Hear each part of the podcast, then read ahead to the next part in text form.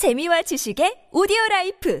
팟빵 안녕하세요. 군사도복입니다. 우리나라의 폴란드 대규모 방산 수출에 이어 루마니아에서도 한국의 방산무기 수출 초대박이 터질 가능성이 보이고 있습니다. 현지 시각 3월 1일 루마니아 현지 국방 전문 매체인 디펜스 루마니아가 보도한 바에 따르면 루마니아 정부에서 자국의 국방력을 강화시키고 경제를 활성화시키기 위한 내각 회의를 열어 한국산 무기를 현지에서 라이센스 생산하는 방식으로 도입할 계획임을 밝혔습니다. 여기에 더해 필요한 부품들 또한 국산화할 뜻을 밝히며 한국산 무기를 대규모로 도입하기 위한 집중적인 논의 및 연구가 진행 중이라고 합니다. 이에 따라 한국의 K9 자주포와 K2 흑표 전차는 물론 K239 참모 다연장 로켓과 AS-21 레드백 장갑차 등 매우 다양한 무기 체계들이 수출될 것이 예상되며 K2 전차 수출 규모만 해도 400대 최대 10조 원에서 12조 원 전체 예상 규모를 따졌을 때 잠재적으로 15조 원에서 16조 원 규모에 달하는 엄청난 수출 초대박이 폴란드에 이어 또다시 이뤄질 것으로 기대되고 있는데요. 그런데 이후 최근 중앙일보를 비롯한 국내 언론 매체들의 보도에 따르면 갑자기 루마니아가 미국제 M1 에이브람스 전차를 구매할 의향이 있다는 입장을 내놓아 이 기대감 에 먹구름이 끼고 있습니다. 최근까지 폴란드에 이어 무난하게 한국의 K2PL 전차를 도입할 것 같았던 노르웨이가 돌연 태도를 바꿔 독일의 레오파르트 2A7NO 전차를 도입하기도 했죠. 이 때문에 우리 한국의 K2 전차 수출을 타진하고 있는 루마니아가 M1 에이브람스 계열의 전차를 도입하려는 의향을 밝힌 사실은 우리로서는 반갑지 않은 일입니다. 그러나 걱정할 것 없으며 루마니아가 M1A2 에이브람스 전차를 도입한 것과 상관없이 한국의 K2 표 계열 전차를 400대까지 도입할 가능성이 높다는 분석이 나오고 있는데요. 그 이유가 무엇인지 알아보겠습니다. 전문가는 아니지만 해당 분야의 정보를 조사 정리했습니다. 본의 아니게 틀린 부분이 있을 수 있다는 점 양해해 주시면 감사하겠습니다. 동아일보의 3월 2일 보도를 비롯한 여러 국내 언론 매체들의 보도에 따르면 한국의 방산업체 현대로템은 K2표 전차에 많은 관심을 가지고 있는 것은 물론 이 전차를 루마니아에 수출하기 위한 초기 단계 협의를 진행 중이라 밝혔습니다. 현대로템 측에서 수출을 발표한 것은 아니고 동아일보를 비롯한 국내 언론 매체들이 인용한 소식통에 따르면 우리 정부와 현대로템은 루마니아에 수출할 K2 전차의 목표 수량을 총 500여 대로 잡고 있으며 그에 따른 매출액은 10조 원에서 12조 원에 육박할 것이라는 전망을 내놓은 바 있습니다. 이미 루마니아 국방부와 재무부는 한국의 무기들을 도입하기 위한 의견 조율을 상당 부분 끝낸 상태인 것으로 전해졌는데요. 루마니아 육군은 400여 대의 전차를 보유하고 있는데 그중 주력 전차를 할 수 있는 T-62 전차 60여 대를 우크라이나에 공유한 탓에 이 전력 공백을 메우기 위한 차세대 전차가 시급한 입장입니다. 보유하고 있는 또 다른 전차인 TR-85 또한 노후화가 심각해 교체해야 할 입장에 놓여 있는데요. 루마니아는 현재 러시아와 격렬한 전쟁을 치르고 있는 우크라이나와 맞닿아 있는 나토의 최전선 국가이기에 앞으로 유사시 가장 먼저 러시아군의 위협을 직면하게 될 가능성이 높습니다. 전쟁의 위협이 코앞에 있음을 실감한 루마니아는 우크라이나 러시아 전쟁을 계기로 국방비를 크게 확대하고 노후화된 기갑 전력을 대대적으로 교체하기 위한 계획을 가지고 있는 것으로 알려졌는데요. 루마니아 당국에서는 한국의 K2 흑표 계열 전차가 노르웨이 차세대 전차 수주 테스트에서 전차 강국 독일의 최신형 전차 레오파르트 2A7NO에 비해서 전혀 뒤떨어지지 않는 성능을 입증했고 가격 면에서도 훨씬 저렴하다는 점에 주목하고 있습니다. 가격 경쟁력을 앞세운 한국의 K2 흑표 전차는 노르웨이 전차 수주전에서 거의 최종 단계까지 독일의 레오파르트 2A7NO 전차에 비해 우세를 점했는데요. 동아일보를 비롯한 국내 언론 매체들의 보도에서는 노르웨이가 결국 독일의 전차를 선택한 이유는 독일이 노르웨이의 천연가스를 대거 수입하는 국가이며 독일과 다양한 군사 협력 프로젝트를 진행하고 있기 때문이라 설명하고 있습니다. 노르웨이에서는 K2NO 전차를 도입하게 될 경우 자신들의 JSM 스텔스 공대지 미사일을 한국에 수출하려 시도했으나 한국에서 이를 거부한 것으로 알려졌는데요. 이렇게 되자 노르웨이는 한국과의 거래 대신 독일과의 거래를 선택할 수 있었다는 분석이 나오고 있습니다. 다행히 루마니아의 경우는 노르웨이와는 다를 것으로 전망되는데요. 독일의 크라우스 마페이 베그만사는 노르웨이에 납품하기 위한 레오파르트 2A7NO 전차를 생산하는 데만도 빠듯해 앞으로 한동안 다른 국가에 수출하기 위한 전차를 생산할 여력이 없을 것으로 분석되기 때문입니다. 이와 달리 한국의 K2 흑표 전차는 훨씬 더 빨리 생산되어 납품될 수 있으며 실제로 한국의 현대 로템은 폴란드의 1차 수주 물량 중 10대나 되는 전차를 불과 3개월 안에 납품하는 굉장한 속도를 보였습니다. 그러나 루마니아에서 K2 흑표 전차의 앞길을 막을 것으로 우려되는 것은 미국의 M1A2, SEP, V3 에이브람스 전차입니다. 최근 테오도로 인치카시 루마니아 국방부 병기 총국장은 자국 군 매체와 인터뷰를 통해 미국산 M1 에이브람스 전차를 구매할 의향이 있다. 의회 승인 절차를 신청한 상태다라고 밝혔고 루마니아가 우선 원하는 M1A2, SEP, V3 에이브람스 전차의 물량은 한 개 대대를 채울 수 있는 수준인 50대에서 60대 물량으로 국가 간 계약을 통해 추진될 것으로 전망되고 있는데요. 이 때문에 한국이 노리고 있는 루마니아 K2 전차 수출 500대 물량을 미국제 M1 M1A2 에이브람스 전차에게 빼앗겨 버리는 것 아닌가 하는 우려가 발생할 수밖에 없습니다. 그러나 방위사업청의 한 관계자가 밝힌 바에 따르면 폴란드가 그랬던 것처럼 루마니아의 경우 또한 M1A2 에이브람스 전차의 수출 물량은 일부이며 이로 인해 한국의 K2 흑표 전차의 루마니아 수출 물량이 100대가량 줄어든 400대 수준으로 조정되기는 했지만 여전히 수출을 타진 중이라고 합니다. 폴란드의 전략처럼 루마니아의 전략 또한 high-low mix 개념에 따라 M1A2 에이브람스 전차와 한국의 K2 흑표 전차 모두를 운용하는 것일 확률이 크다고 하는데요. 루마니아 육군에서는 사실 이번 우크라이나 러시아 전쟁이 발발하기 이전부터 독일의 레오파르트 2A7 전차를 소량 도입하기로 계획하고 있었지만 루마니아는 마음이 급할 수밖에 없습니다. 이에 비해 독일의 레오파르트 2A7 전차는 너무 생산이 느린 데다 노르웨이에 납품할 물량을 생산할 것까지 고려하면 앞으로 몇 년은 지나야 루마니아가 도입할 물량을 생산할 수 있을 텐데 이래서는 너무 늦기에 기다리지 못한 루마니아가 독일보다는 납품이 빠른 미국제 M1A2 에이브람스 전차 50대에서 60대를 우선적으로 급히 도입하고 차후 매년 예산을 배정해 도입하려는 전차는 한국의 K2 전차가 될 확률이 높은 것으로 파악되고 있습니다. 또한 루마니아에서는 한화 디펜스가 개발한 보병 전투 장갑차 AS-21 레드백에도 많은 관심을 드러내고 있는데요. 이미 레드백 보병 전투 장갑차가 루마니아에 수출되기 위한 물밑 작업이 진행 중인 것으로 알려졌습니다. 우리 정부 당국에서는 3월 한국을 방문하는 클라우스 요하니스 루마니아 대통령의 방한 일정 동안 K2 전차 AS-21 레드백 장갑차 K9 자주포 K239 다연장 로켓 등을 수출하기 위한 문제를 논의하고 그에 따른 결과를 발표할 것으로 전망되고 있는데요. 이전 현지 시각 2월 28일에도 루마니아는 경제부 장관 주재로 공산품의 경쟁력을 향상시키기 위한 프로그램 시행을 위한 정부 지원이라는 주제를 놓고 내각회의 결과를 발표하는 기자회견을 가진 바 있습니다. 여기서 스파타르 루마니아 경제부 장관은 자국 경제 활성화를 위한 여러 방안 중 하나로 방위 산업을 육성하는 전략을 발표했는데요. 스파타르 장관의 발언에 따르면 루마니아는 2월 초부터 이미 한국의 한화 디펜스와 파트너십 MOU를 체결, K9 자주포를 루마니아 현지에서 라이센스 생산하는 능력을 갖추기 위한 사전 조사를 시작했다고 합니다. 루마니아 정부는 8억 레우, 즉 한화 2,261억 원의 예산으로 자국의 방위 산업 기초 역량을 끌어올리기 위한 작업을 진행 중이라고 하는데요. 알려진 바에 따르면 폴란드가 한국에서 대규모의 방산 무기들을 도입한 것처럼 루마니아 정부에서도 K9 자주포 도입을 시작으로 한국의 여러 무기 체계들을 라이센스 생산 형태로 도입해 자국에서 생산하는 것을 목표로 삼고 있는 것으로 파악됩니다. 실제 수출 계획은 워낙 변수가 많기에 최종적으로 달라질 수 있겠지만 현재 이 같은 루마니아의 군사력 증강을 위해 400여 대 K2 흑표 전차가 8조 원에서 9조 6천억 원 이상 규모로 수출될 것이 예상됩니다.